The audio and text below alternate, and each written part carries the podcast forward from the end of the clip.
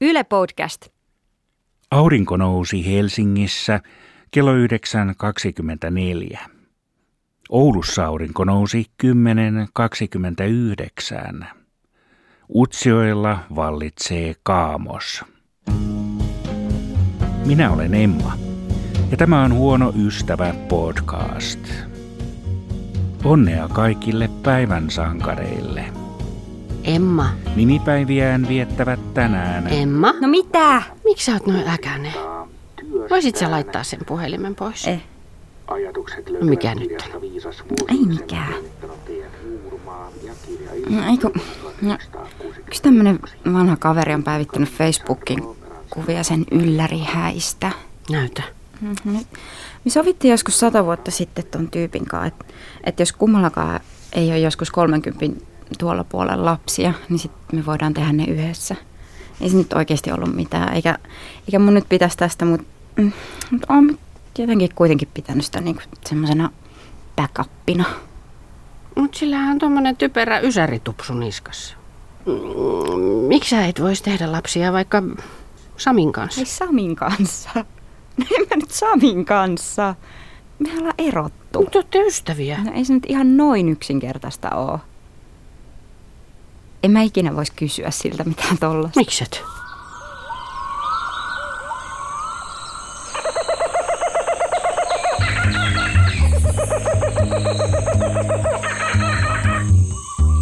Apinatutkija Sonja Koski. On olemassa sellaisia apinalajeja, jotka myös huolehtii toistensa poikasista. Että on tämmöinen niinku yhteiskasvattajuuden meininki. Joo. Mitä se tarkoittaa? Itse asiassa ihmisetkin on yhteiskasvattajia. Eli se, eli se tarkoittaa sitä, että poikainen ihan tosi pienestä jo, niin muutkin kuin se emo tai äiti osallistuu sen huoltamiseen. Et tietysti äiti on se, joka imettää pääsääntöisesti, mm. mutta sitten se kantaminen, sukiminen ja sitten siinä vaiheessa, kun poikainen rupeaa saamaan muuta ravintoa kuin sitä äidin maitoa, että sen siirtymävaiheen aikana, että sitten annetaan sitä ruokaa. Nykyihminenkin on sellainen olento vielä, että ei ole ainuttakaan kulttuuria, jossa äiti tekisi kaiken. Mm. Et usein se on isoäiti ja isä ja vanhemmat sisarukset, mutta sitten myös ihan muut, jotka ei ole mitään sukua tälle lapselle. Et tietysti meidän länsimaisessa kulttuurissa se on ulkoistettu lastentarhoille, sitten sen oman, oman niin kuin laajennetun perheen lisäksi. Mutta että se on ihan, jos katsotaan niin kuin metsästäjäkeräilijäyhteisöjä tänä mm. päivänä, niin kaikilla niillä isoäidit tekee valtavasti töitä sen lapsen lapsensa eteen. Ja myös tosiaan niin kuin serkut, ystävät. ystävät. Mm. Sitten se on ehkä muitakin. vähän unohdettu, niin kuin tavallaan, tai että jotenkin se semmoinen ydinperheen ajatus Nimenomaan. on niin semmoinen tu-tu-tu. Se on, joo, se on mun mielestä ihan niin kuin, mä yritän kaikin tavoin rummuttaa tätä juttua, että siitä on muutama suomalainen tutkija myös niin kuin korostaa tätä. Anna Rutsir tuolta mm. Väestöliitosta usein puhuu tästä asiasta, että, että se, se todella niin kuin, niin kuin sanotaan, että kyllä kasvattaa, niin se mm. on ihan konkreettisesti totta. Että se ei ole vaan sellainen metafora, että opetetaan vähän tapoja. Et lapset, joilla on useampi tällainen lähisuhde kuin vaan sen äidin kanssa, niin niiden kognitiivinen kehitys on nopeampaa.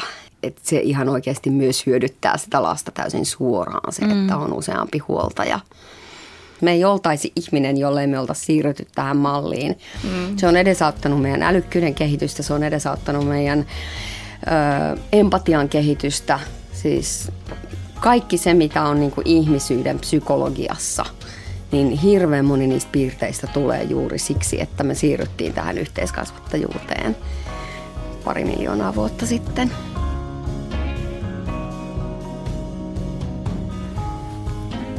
Mä olen mun ystävän lapsen ihan toivoton kummitäti, joka unohtaa lahjat ja muut ja ei koskaan ehdi hiekkalaatikolle.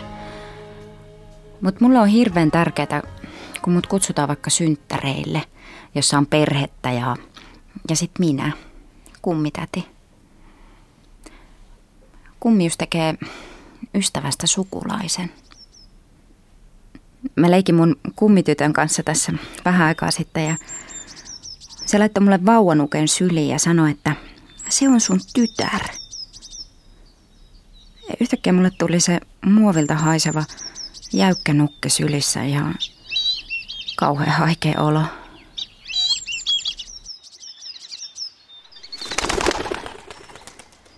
Mikä on vauvakuume?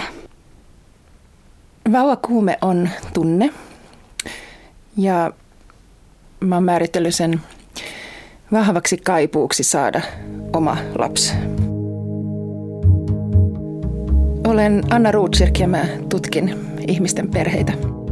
Lastahan voi suunnitella tai haluta tai toivoa tai eri lailla, mutta siihen vauvakuumeeseen liittyy sellainen kaipuu, että se on nimenomaan vahva tunnetila. Mihin se kaipuu menee, jos ei se, niin kuin, jos ei, jos ei se täyty, jos ei mm. saa lasta? Mm. No sitä mä oon yrittänyt seurata, kun välillä just on keskustelupalstoilla ähm, ja myös meidän Väestöliiton kyselyissä me, me kysyttiin, että mihin se kaipuu johti. Ähm, aika usein se johtaa lapseen ja varsinkin miehillä se yleisin vauvakuumen esiintyminen on silloin, kun yritetään ensimmäistä lasta. Mm. Heteroparisuhteessa eli aika usein sillä tavalla onnistumisen mahdollisuudet on aika korkeat. Ähm, Mutta voi myös olla niin, että ei voi tulla raskaaksi tai sitten ei ole sitä kumppania. Tai sitten on myös jotkut sellaiset, että ne ei halua lasta, eli se aivot on päättänyt, että mä en halua, ruumis niin sitä huutaa. Niin, niin sitten ne sanoi, että se, se menee ohi, mutta ei se helposti mene ohi. Ja yksi nainen sanoi, että se meni vaihdevuosien myötä ohi. Että aika pitkä jakso sitten niin kuin sitä pote, jossa alkaa, niin kuin se tyypillisesti alkaa siinä, kun lähestyy 30 suomalaisilla naisilla, niin 20 plus vuotta sitten vauvakuumet on aika paljon. Et, et se on kyllä sellainen niin kuin aika iso ja mahdollisesti pitkä tunne. Tavallaan se lainausmerkeissä niin kuin luonnollinen tila ihmiselle on tai silloin kun ihmislaji kehittyy, on ollut se, että on aina ollut lapsia ympäri. Sun omia tai sun sisaruksia tai muita.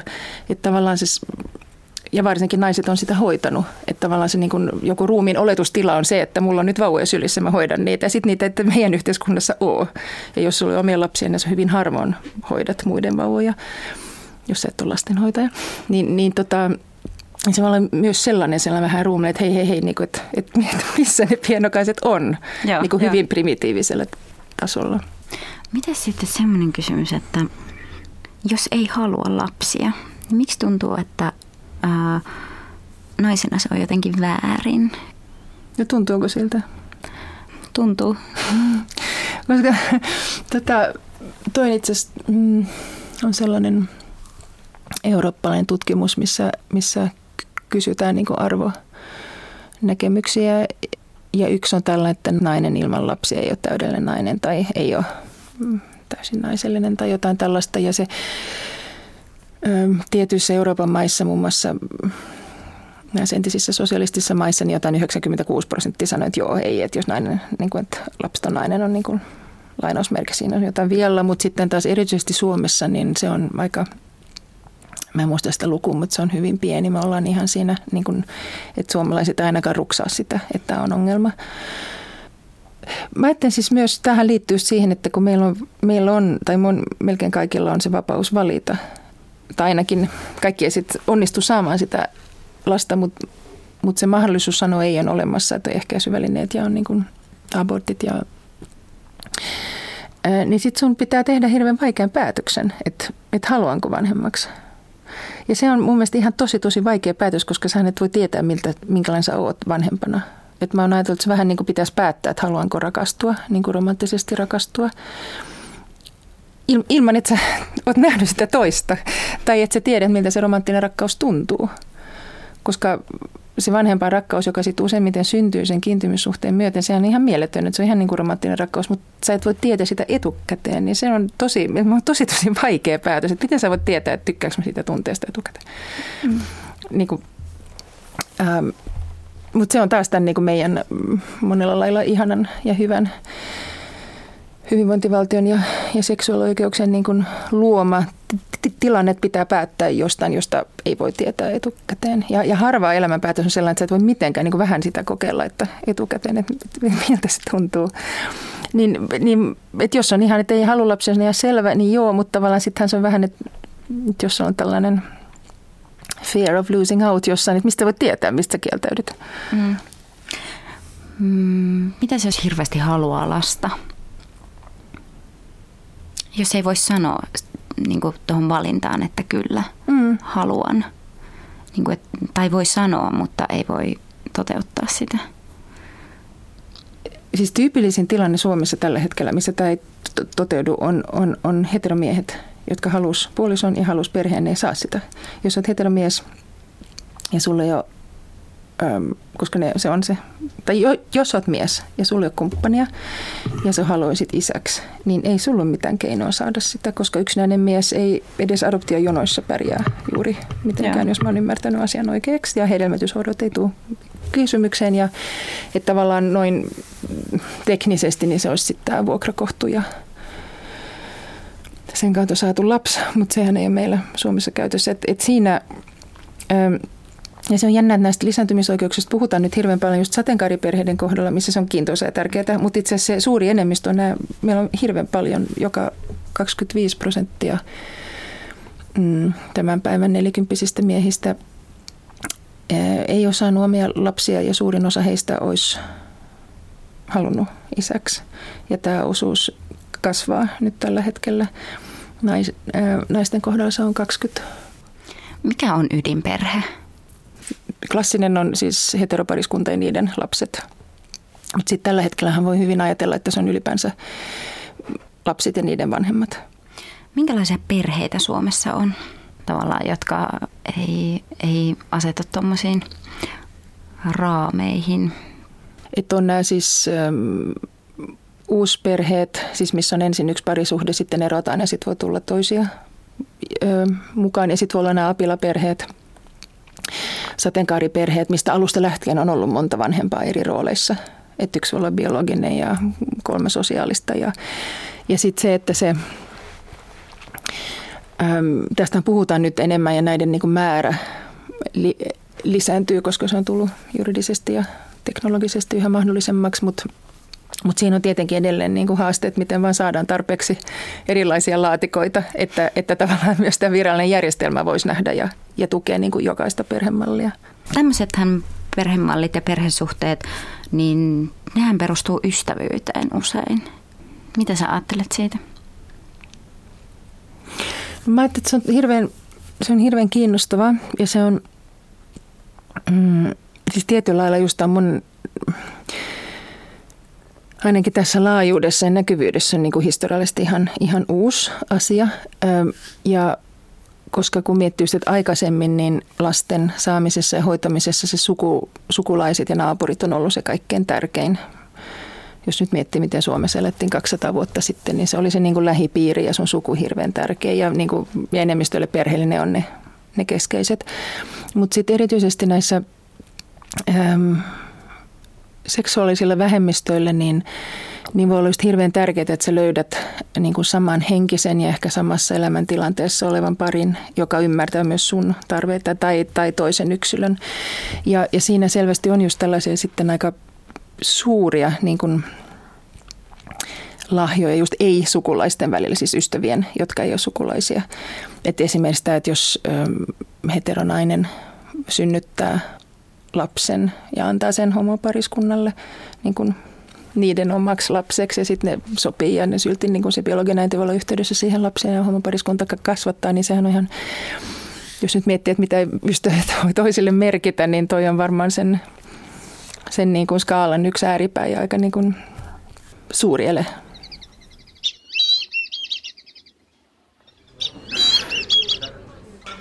Kato miten pieni vauva tuolla on. Ihan tommonen pikkunen oravan poikanen. Se on varmaan vasta ihan pari viikon ikäinen. Iko, kato miten pienet jalat sillä on. Voiko joku olla oikeasti noin pikkunen? Sami, onko sulla vauvakuume? No ei.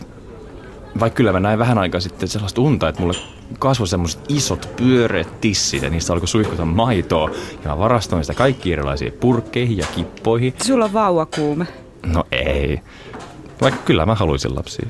Ai niin kuin joskus tulevaisuudessa? Joo, niin kuin vaikka joskus siellä lähitulevaisuudessa.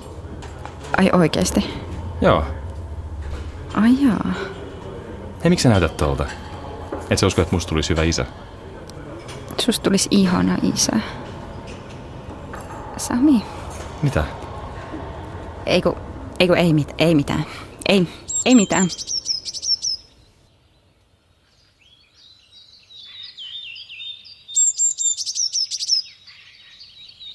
Viikon luontoäänenä sirkuttelee talitintti Parus Major. Talitiainen lisääntyy ahkerasti, sillä poikueita voi syntyä kaksikin kesässä, ja yhdessä poikuessa voi olla kymmenenkin suloista poikasta. Isabella Andersson, minkälainen perhe sulla on? Öö, mun perhe on niin kutsuttu sateenkaariperhe, eli on minä ja, ja sitten miespariskunta, kenen kanssa ollaan yhdessä tehty lapsia. Asutaan saman katon alla kaikki ja siinä se pähkinänkuoressa. Miten te päädyitte tuollaiseen ratkaisuun tai miten sinä päädyit tuollaiseen ratkaisuun? Mulla on varmaan niin kauan kuin muistan, niin ollut, ollut vauvakuumetta ja, ja on aina ollut tai ajatellut, että musta tulee äiti joku päivä. Ja tuossa oli, on ollut matkan varrella noita, noita miessuhteita ja parisuhteita ja avopuolisoa ja muuta, mutta ne on sitten aina johonkin kaatunut ne suhteet ja ei olla oikeastaan sit koskaan päästy niinku siihen lapsentekovaiheeseen asti edes kenenkään kanssa. Ja viimeisimmän parisuhteen jälkeen sitten heräsin, että, että nyt alkaa, alkaa ikää tulemaan sen verran, että, että pitäisi asialle niin kuin tehdä jotain, jos meinaa, meinaa lapsen hankkia. Ja mun ensimmäinen vaihtoehto oli sitten siinä vaiheessa, tai mietin, mietin että mä hommaan sen sitten ihan yksin ja menin ihan hedelmällisyysklinikalle sitten keskustelemaan asiasta ja mahdollisesta inseminaatiosta ja ja tota, sitä sitten pohdiskelin siinä hetken, mutta se oikeastaan kaatui sitten siihen, että se on todella kallista hommaa. Puhutaan kuitenkin useista tuhansista euroista ja, ja tota, mikään ei ole kuitenkaan varmaa.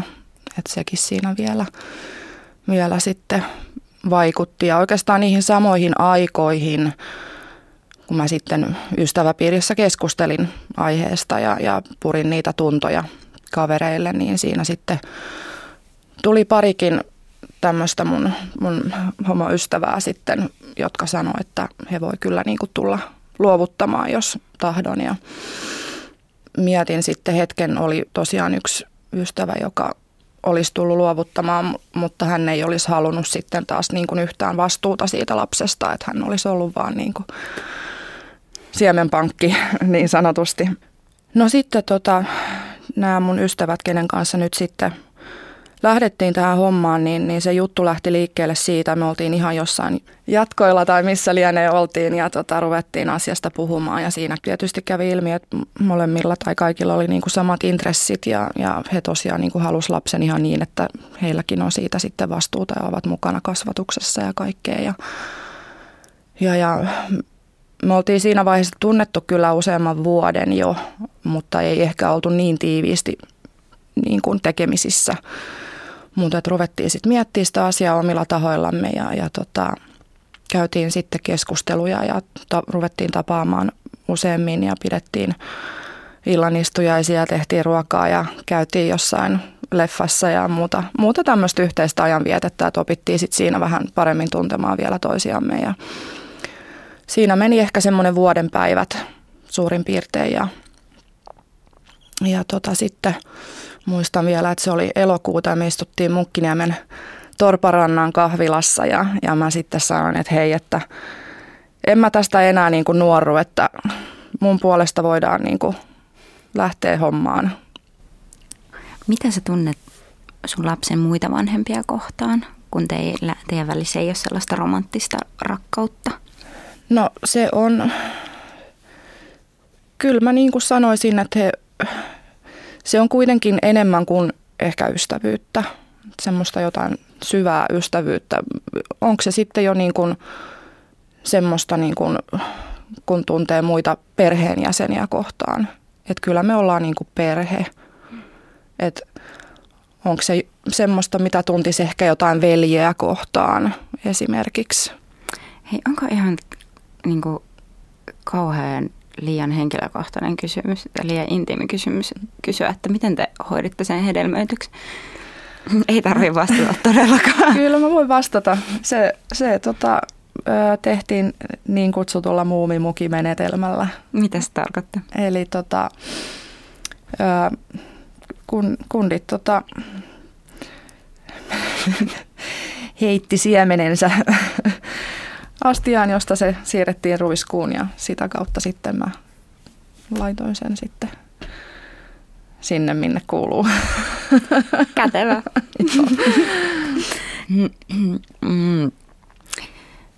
Mutta viranomaisten kanssa ei ole ehkä ollut ihan niin kätevää.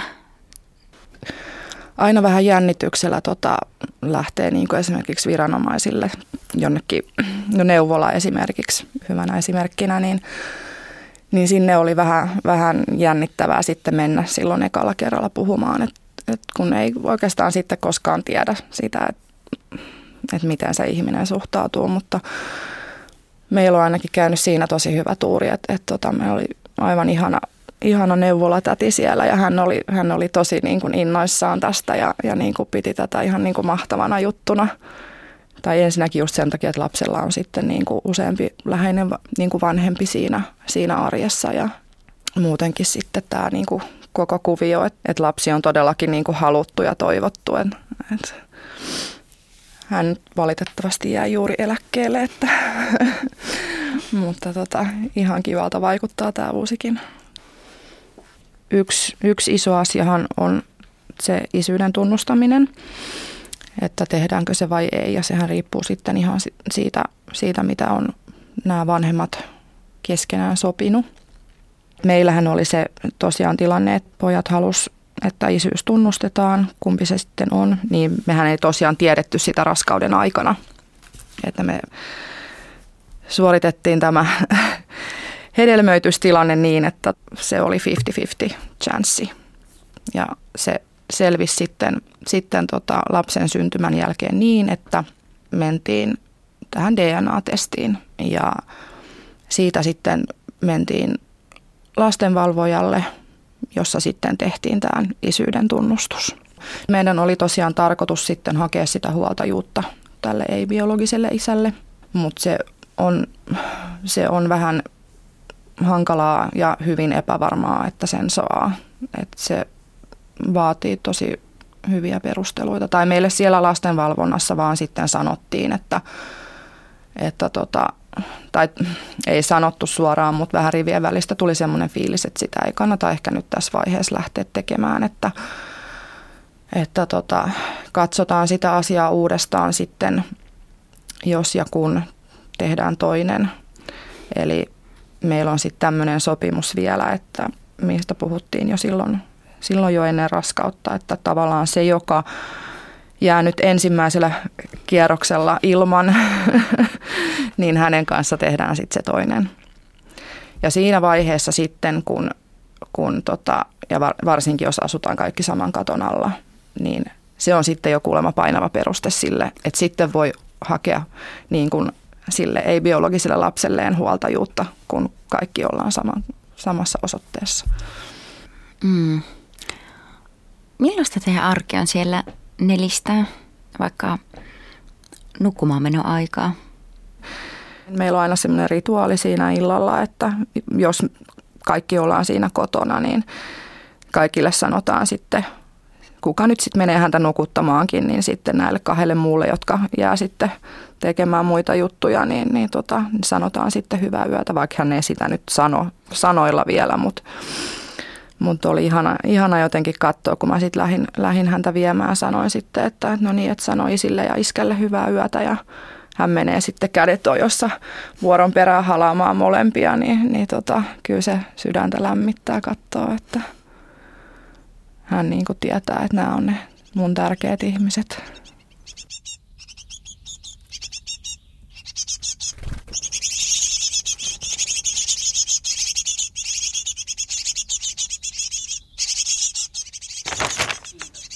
Mä löysin äiti Ullakolta tällaisen vanhan piirustuksen, jonka mä oon tehnyt joskus ekaluokalla koulussa. Tähän ylälaitaan on tavutettu tikkukirjaimilla minun perheeni. Teksti alla on iso aurinko ja sitten tässä lentelee tällaisia vihreitä mäkkärin lokon näköisiä lintuja. Sitten on paljon puita. Mä seison tässä keskellä. Mun toisella puolella on äiti – Silloin päässä toi pinkki permishattara, jota mä häpesin aina. Äitillä on suu auki. Näyttää, että se nauraa. Sitten mun toisella puolella on Totti, meidän Marsu. Mä oon piirtänyt sen ihmisen kokoiseksi. Minun perheeni. Minkähän näköisen perheen mun lapsi piirtää sitten joskus. Onko siinä Marsuja? Tai Sami?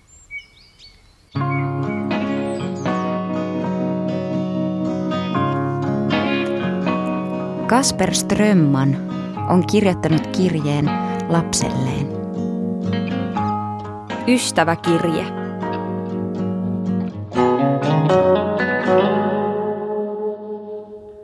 Hei lapseni. Olet pyytänyt minua kirjoittamaan ystäväkirjaasi. Kiitos siitä. Se on tavallaan hellyttävää, mutta joudun valitettavasti kieltäytymään. En nimittäin aio olla ystäväsi. Ja aion kertoa sinulle miksi. Ensinnäkin sinun on hyvä tietää, että vaikka hengailemmekin paljon yhdessä, et ole ainoa ihminen elämässäni. Minulla on myös nimittäin ihan oikeita aikuisia ystäviä. Muistatko Jannea, jonka kanssa lomailimme viime vuonna? Janne on esimerkiksi ystäväni, ja te olette monella tavalla niin erilaisia.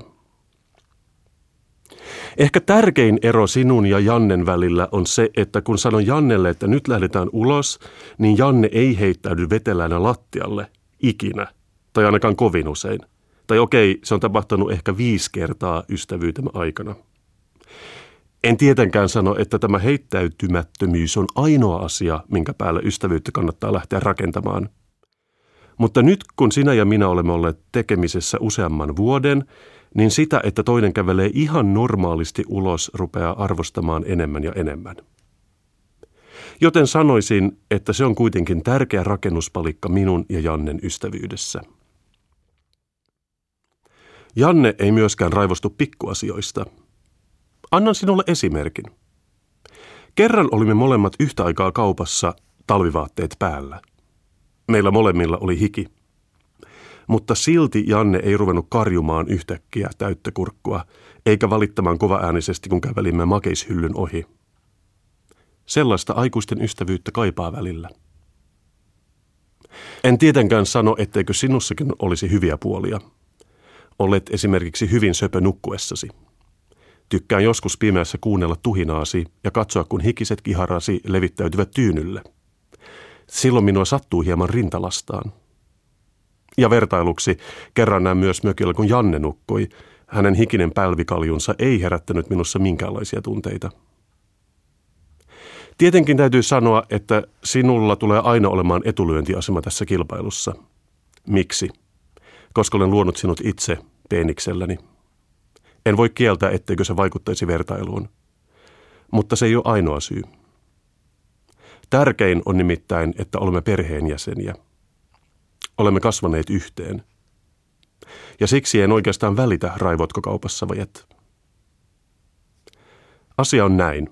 Jos en näkisi Jannea puoleen vuoteen, en olisi kovinkaan pahoillani. Ajattelisin, että meillä molemmilla on ollut kiireitä ja luulen, että Janne ajattelee samoin. Mutta jos en näkisi sinua puoleen vuoteen, minulla sattuisi joka päivä rintalastaan, koska en haluaisi olla sinusta erossa niin kauan. Ja siinä on iso ero. Minun puolestani saat siis etsiä ystäväsi muualta.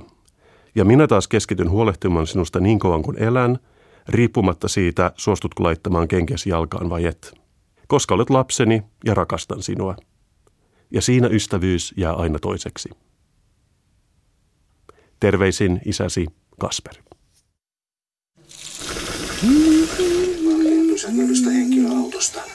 Koneessa oli 31 matkustajaa ja ministön jäsentä.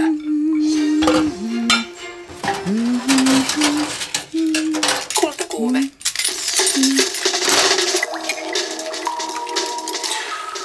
Miten määrittelisit Joota Kohotinen podcastin idean? No, mä ajattelen sitä niin kuin uutena ilmaisulajina, joka on muutakin kuin tekninen jakelutapa, että se on jotain sellaista, niin kuin, vaikka se usein pohjautuu todellisuuteen tai tosi tapahtumiin. Niitä on tietysti monenlaisia ihan täysfiktioitakin. Se on ehkä jos... Samin puhelimessa Mia. Uh, mä yritin saada Samiakin. Joo, se ei ole tässä just nyt. Sanoinko mä sille, että soittaa? Uh, joo, tai... T- ei mulla ollut mitään tärkeää. Hei, sä oot se Emma. Sami on puhunut susta. Siis hyvää. Aha, niin just. Kuka sä oot? Mä oon Mia. Me ollaan Samin kanssa työkavereita. Aa, niin just te olette työkavereita. Joo. Ja sitten me alettiin seurustelemaan. Aa, ihan mahtavaa. Joo, aika yllättävää. Mut siis mä oon ihan rakastunut. Mahtavaa. Hei, mutta olisi tosi kiva tutustua suhun. Tuu he vaikka syömään meille joskus. Teille? Joo. Niin me muutettiin yhteen heti. Kun mitä sitä nyt tässä iässä enää jahkaamaan? Perhettä pystyy vaan. Niin just. Mahtavaa. Niin on. Ihan mahtava juttu. Joo. No mut hei. Mm, palataan ja oli mahtava jutella sunkaan. Joo, ja sunkaan. Mä sanon Samille, että soittaa. Joo, mahtavaa. Moi moi. Moi. Mahtavaa. Mahtavaa! ah.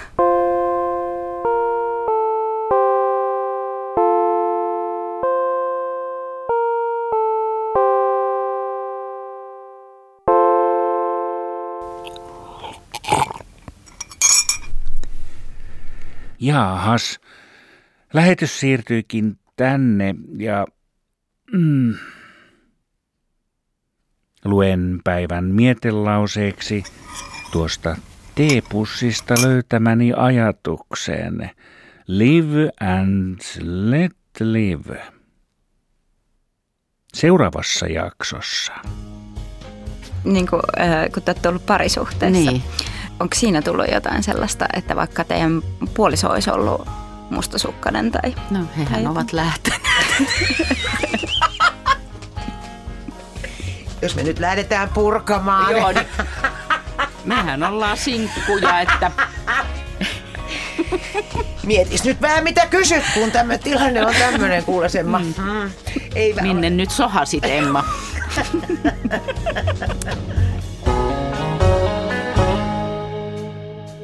Nähdään interwebissä yle.fi kautta huono ystävä. Seuraa meitä myös Instassa.